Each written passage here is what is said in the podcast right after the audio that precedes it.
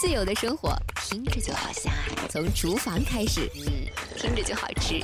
嗯，不会做饭的歌者就不是一个爱追剧的好酒鬼。我是小付老师，这里是由荔枝播客独家播出的《厨房麦克风》。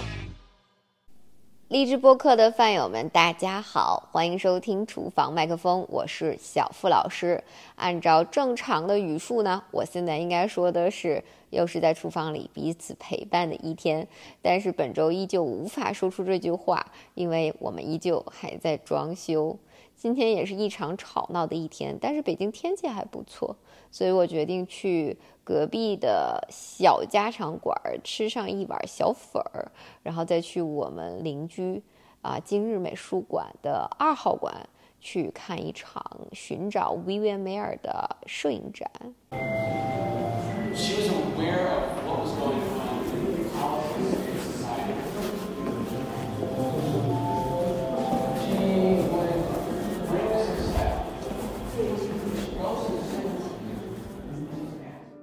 我其实本人是对这个摄影展没有太大的好奇心的，因为这个纪录片我已经看过了两遍了。嗯，这个纪录片当时还是挺轰动的，它是一一三年的时候应该是上映的，然后它在一五年吧，大概，它其实拿了两个很重要的奖，其中一个就是奥斯卡的长纪录片奖。呃，所以我对他的这个故事至少我是了解的，而且我自己觉得，其实纪录片里的照片比我们在馆里面看到的要多得多得多嘛。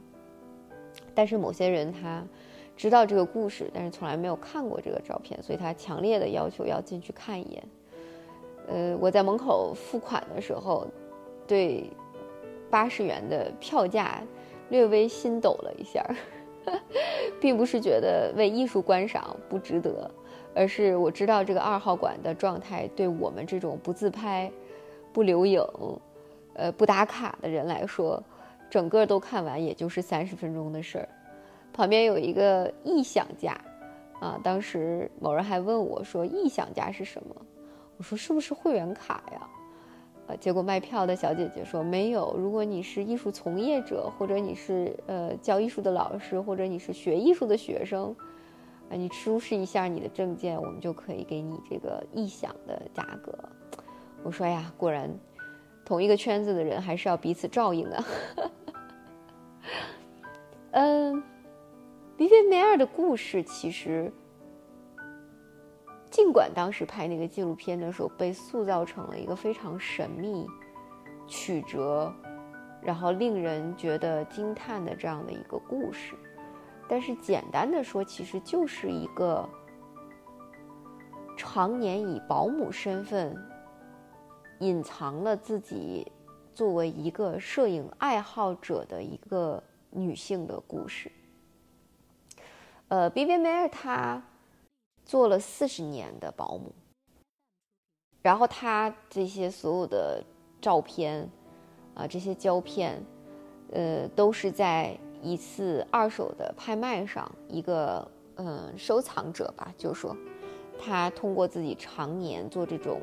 二手跟拍卖的一个感觉，他感觉到这个东西应该是有意义的，应该是有用的，所以他就花了钱把它全部都拍回来。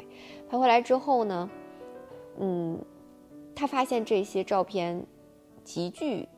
艺术性，他认为应该是一个知名摄影师的，但是他搜索了所有的网站、网上，他都没有发现这个人是谁。他后来从他的一些信件来往和一些其他的东西里面，呃，发现是说他的名字，包括一些地址，他去搜寻了之后，发现啊，他之前是一个。保姆，呃，之后呢，他就把整个整理他的这些旧物的一个过程，跟包括和认识他的这些人去谈一些往事，包括他去找一些著名的摄影师对他的作品进行的这样的一个啊艺术角度的这样的一个认证吧，一个评价，啊，把他整个的这样的一个寻找一个神秘者的。过程拍成了纪录片，啊，它就是大概其实这样的一个故事。我我当时出来了之后，我就我就问某人嘛，我说你觉得八十块钱这个花的怎么样？这个值不值？他就嘿嘿一笑。然后我又问他，你自己看完了之后有什么感觉？因为他这一次展览里面展出的基本上大部分都是他的自拍啊多一些。他拍少一点，我我我猜测，也许跟他后来这个纪录片得奖之后，他的这些东西也都火了之后，呃，他还是有一些遗产和法律的介入。我估计他可能有很多的东西都不能够再以这种形式展出来，呃，所以他这里边很多的自拍，包括他的厅里也在放映这个寻找 Vivian Mayer 的这个电影。然后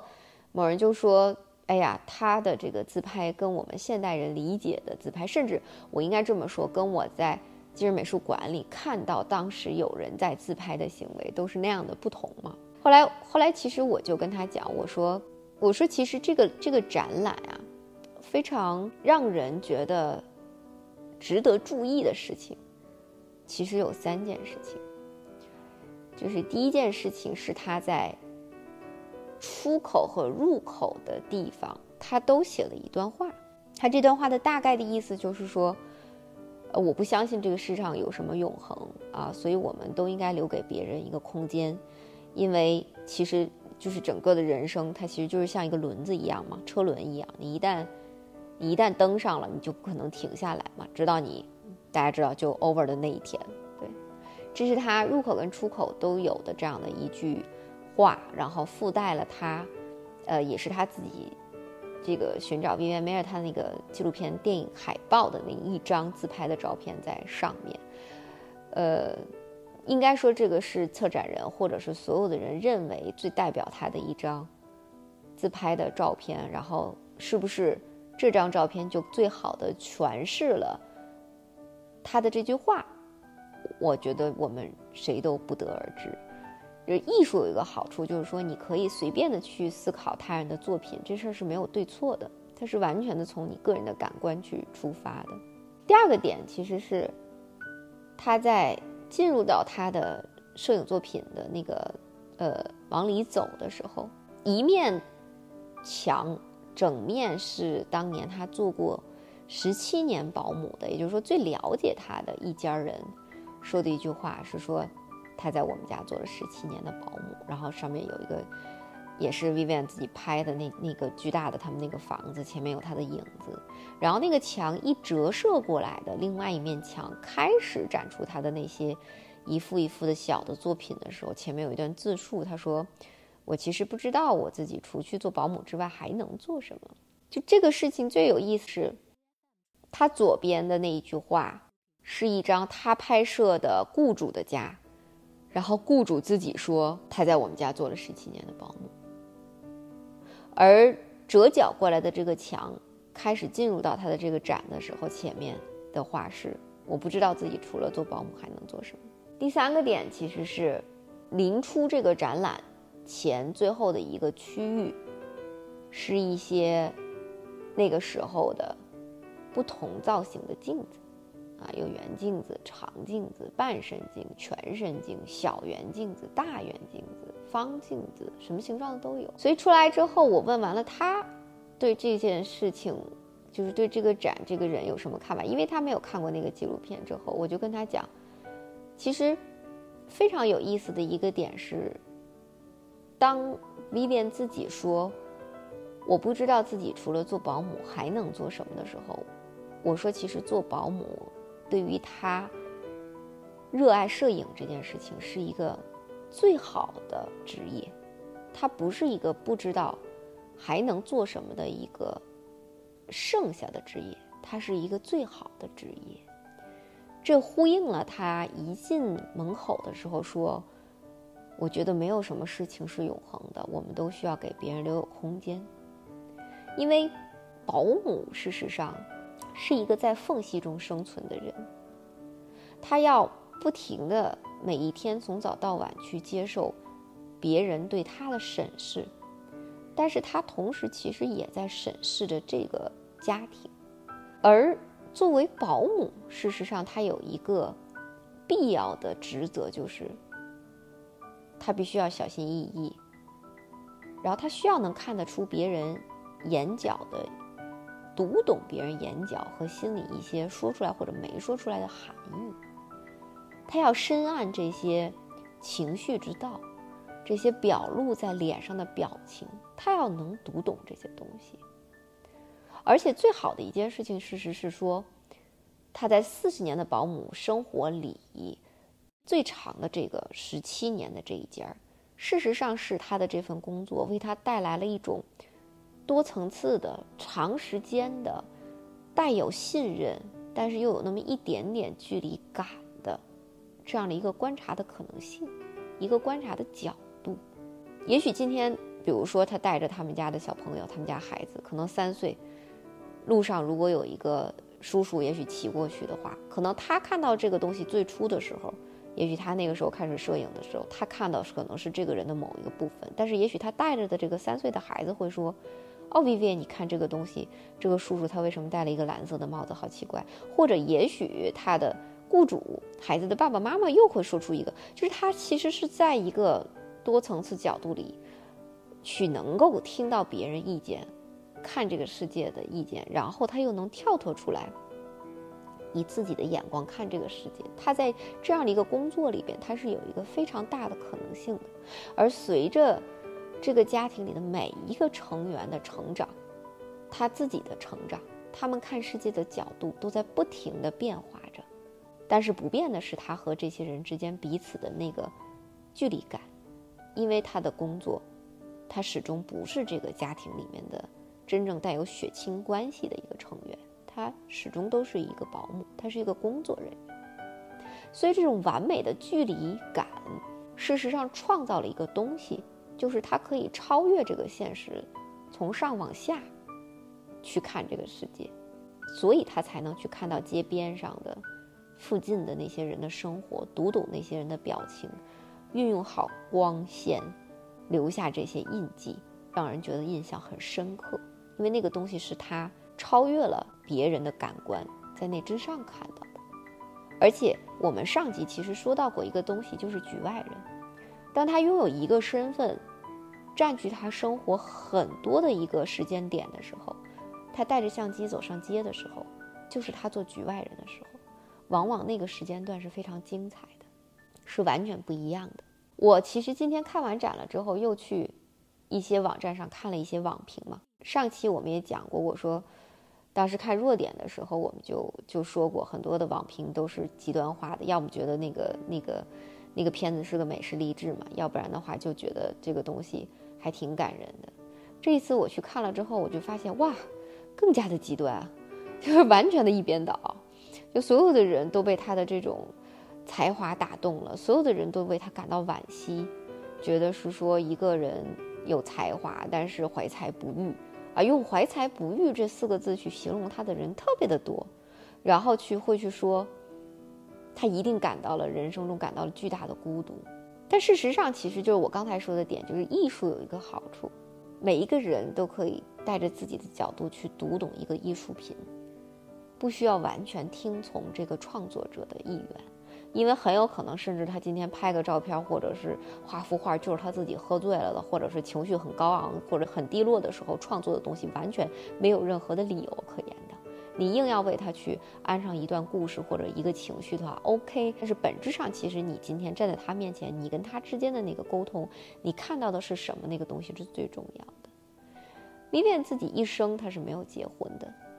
他就是两个身份：保姆、摄影师，保姆、摄影师。所以，究竟其实探讨他是否怀才不遇，他是否真的感到巨大的孤独，认为自己所做的这些事情都不被别人发现，其实这是不可判断的一件事情。这个馆最后出出口的时候的那个区域，那一群形状各异，然后大大小小的镜子，我就跟某人说：“我说，你看镜子这个东西，它其实是一个。”折射反映你心里的一个东西。那么，你买镜子的时候，选择它的这个大小、形状，包括它的功能啊。为什么我说功能？就是说，如果我们去专门去一些专门卖镜子的地方的话，你会发现有些镜子它照人特别的显瘦，对吧？有些人照人就很正常。那你就会知道是说，本质上我们人其实能看到的都是我们想看到的东西。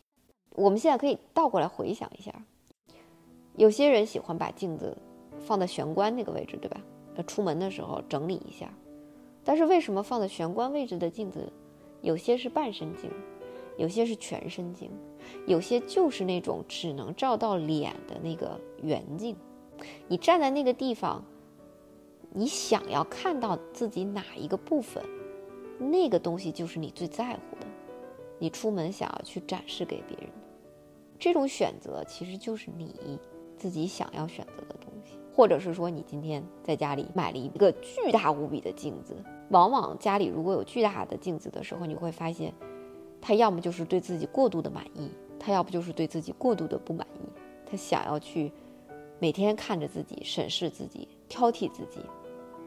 欣赏自己、享受自己，这些不一样的情绪，都会在那种巨大的镜子里边显现出来。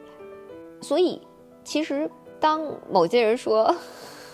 某些人、某人，当某人说：“哎呀，他的这个自拍真的不是我们今天意义上理解的那个自拍。”我甚至想到了一个想法，是说，Vivian 事实上做做保姆的时候，他是没有太多的时间去照镜子的。他从早到晚睁眼，他在做这份工作的时候，他的眼光、他的视线、他的想法，都要更多的落在他的雇主身上。但是当他挎上了相机，走到外面的时候，他有了更多的可能性和空间，去在每一个有镜子、有玻璃、有窗户的地方，看到不一样的自己。他很多的自拍的像是微笑着的，他非常的享受这个过程。但是，就像我刚才说的，镜子这个东西，我们选择什么样形状的镜子，选择了一个多大小的镜子，其实就是像我刚才说，我们本质上。眼前能看到的事物是我们自己选择想要看到的东西吗？但是有些东西其实你是看不到的。我们上期说过盲点这个事情，对吧？但是你看不到的东西，往往最终它会突然的跳到你眼前，要你去做选择。你在那一刹那做出的选择，你会认为那个是你当时当下看到的这个事实，逼迫你或者让你做出的选择。但事实上，真正你做出来的那个行为行动，那是长久以来在你身上积累出来的东西，做出来的选择。我这样说，大家可能会觉得有点模糊。我给大家讲一个发生在我身上的真实的故事，它都不应该是个故事，但是因为它实在是有些离奇，但是又有些精彩，所以我叫它是故事吧，真实的经历。嗯，二零一七年的时候。嗯，夏天，我当时在院子里倒车，我的车技属于什么呢？我绝对是绝对毫不羞愧、毫不夸张的说，我是司机里头的战斗机，就都不是女司机里头的战斗机，我是司机里头的战斗机，就是稳准狠。我开车是从在驾校上课一直到在路上，就是完全的稳准狠。所以我那天倒车的时候，白天，夏天，大家可想而知，白天夏天，院子里头的人其实是很多的。我们院儿当时的那个停车没有像今天这么的规范，它当时其实还是大家可以免费停车的一个状态，没有像现在收费了之后它就划线，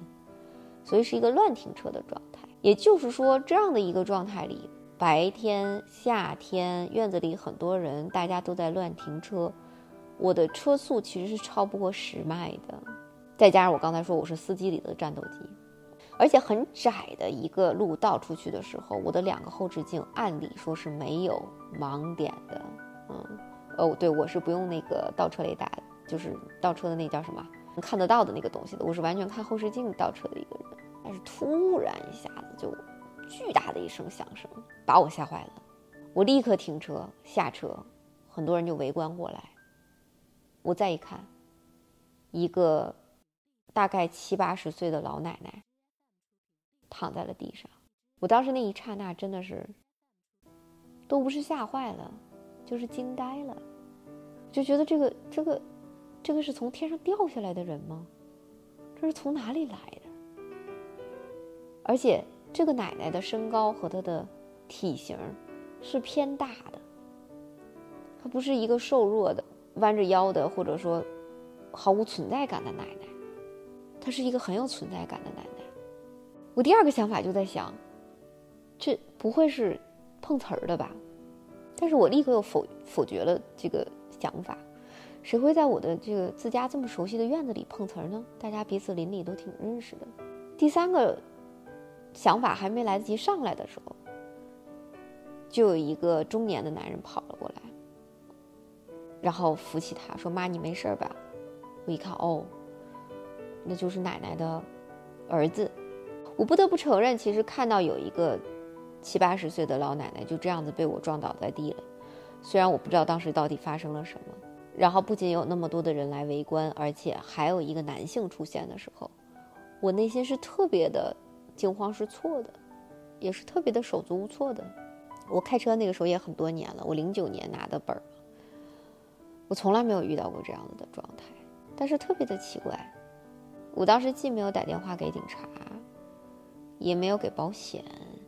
也没有拍照，我什么都没有做。我立刻跟他说：“奶奶，我们要去医院。”我说离这儿有一个非常近的医院，垂杨柳医院。更奇怪的事情发生了，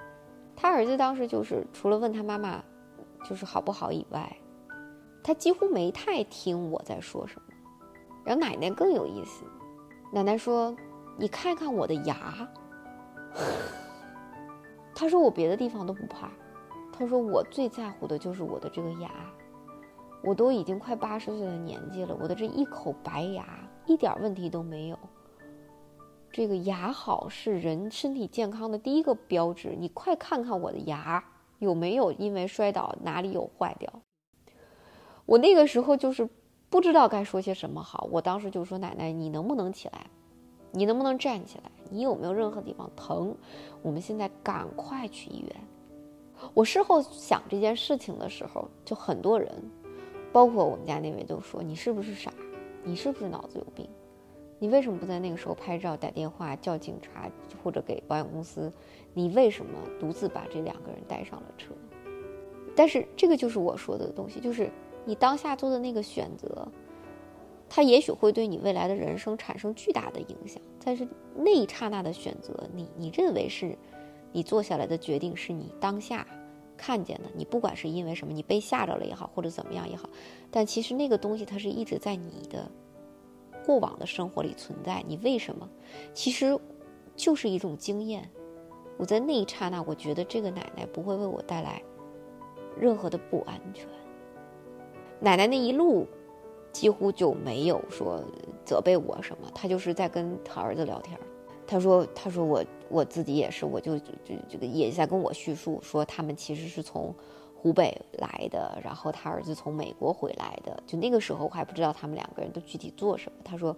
我从湖北来，然后呃我们家是搞医的，我是过来就顺便给这个我们这个社区旁边有个社区医院，私立的社区医院。”然后我是给这个社区医院过来做顾问，然后那个大概起过来顺便看看朋友，看看事儿。最重要，我是想要看看我的那个腿，结果就怕今天你撞我这一下子，把我的这个腿更严重了。我我当时那一路其实其实那个距离非常近，但是在那一路上我那个心就提在嗓子眼上，我我就在想，哇，他是来治腿的，然后我撞到了他的腿，我的后半生到底有救还是没救呢？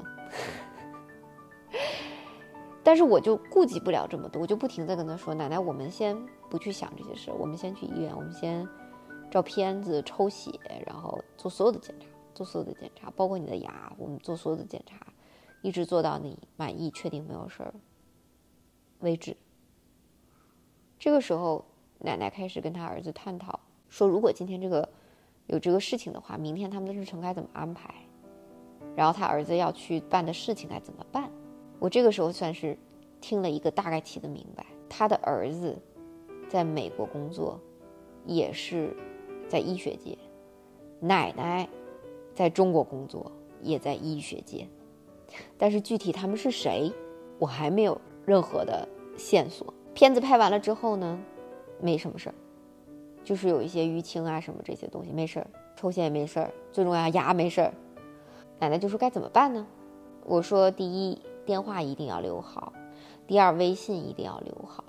第三，您在北京的这个时间里，我每天来看您，因为他相当于就住在我们旁边那个四医院给他租好的地方，我每天来看您，确认一下。然后还有，他就在问，他说如果我回武汉。他说有一些这个潜在的病因，他不一定在这个时候显现出来。如果他今后回武汉有这个问题怎么办？啊，他来北京的费用谁来承担？我当时全部都答应他，呃，都由我来承担。然后所有的这些东西，奶奶当时知道自己没有什么事儿之后，呃，临走之前决定大家一起吃一顿饭，在那顿饭上。请他过来当顾问的那个私立医院的人也在，院长他们都在。当时奶奶叙述了一下，说了他是谁，他儿子是谁，我才知道奶奶是中国非常有名也有权威的生物学的专家。我们小的时候打的那个牛痘啊，他是有参与一起研发的。我也才知道，他儿子是美国俄亥俄州大学的教授。也是免疫学方面的专家，神经免疫学的方面的专家。我那时候不知道为什么，就是突然一下子我就，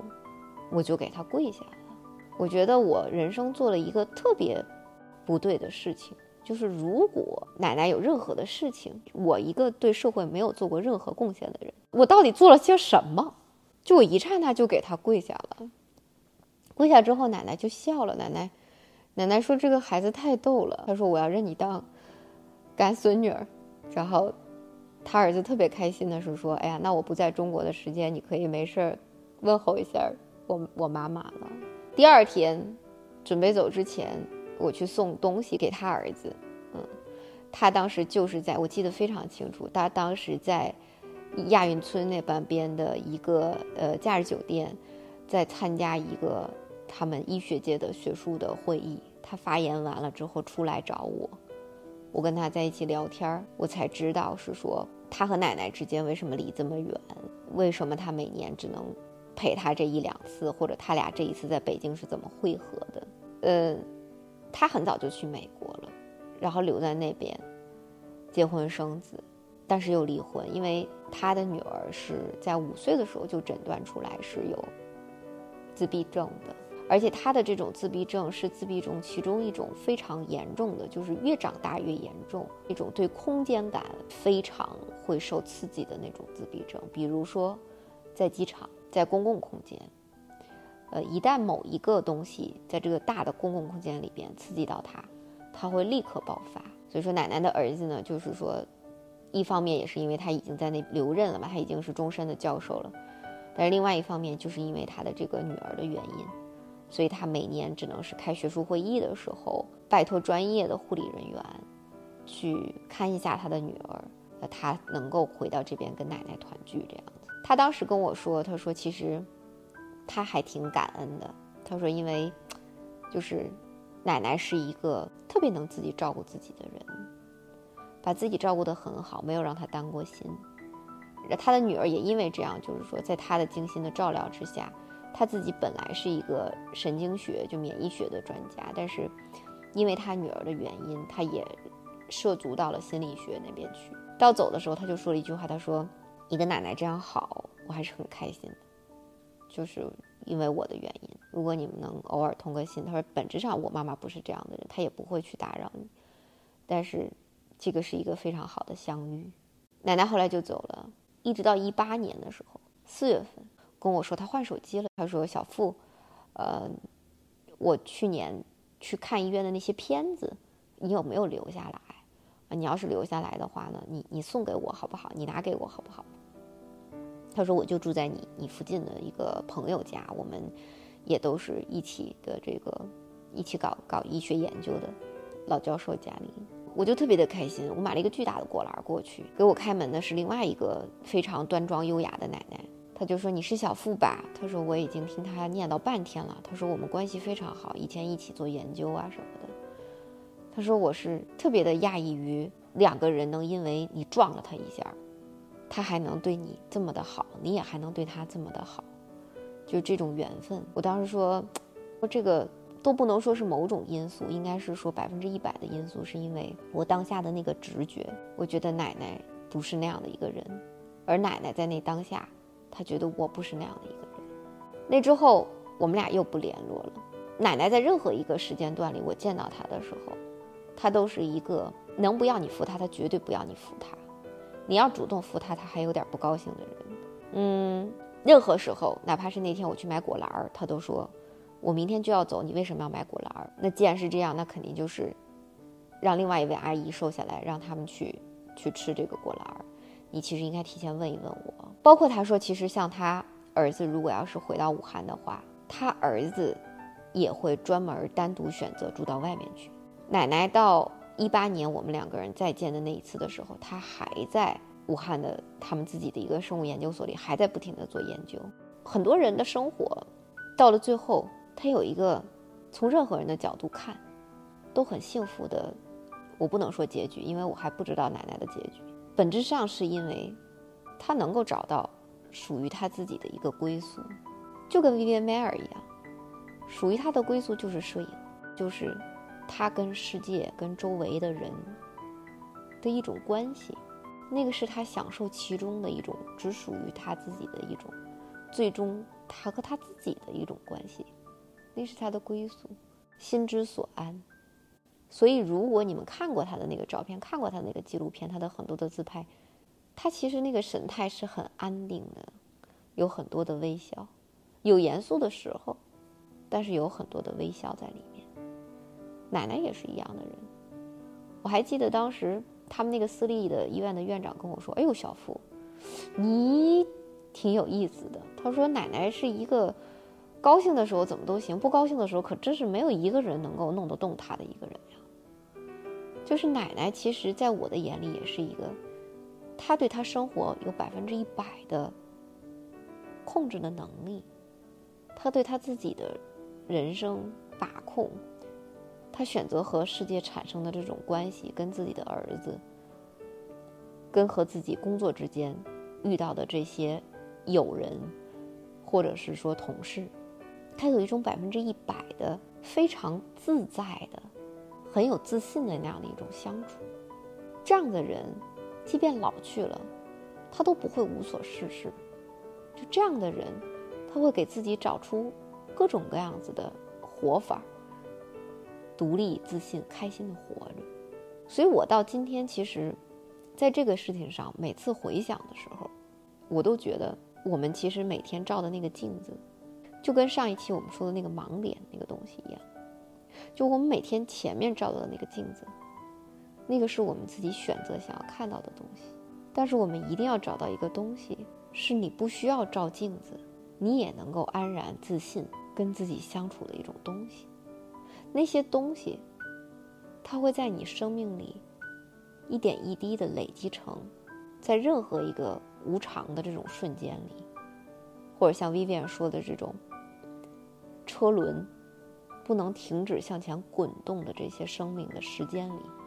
它能为你留下来一个空白的地方，然后还给别人留下一个空白的地方。它能让你的选择有余地，它能让你去判断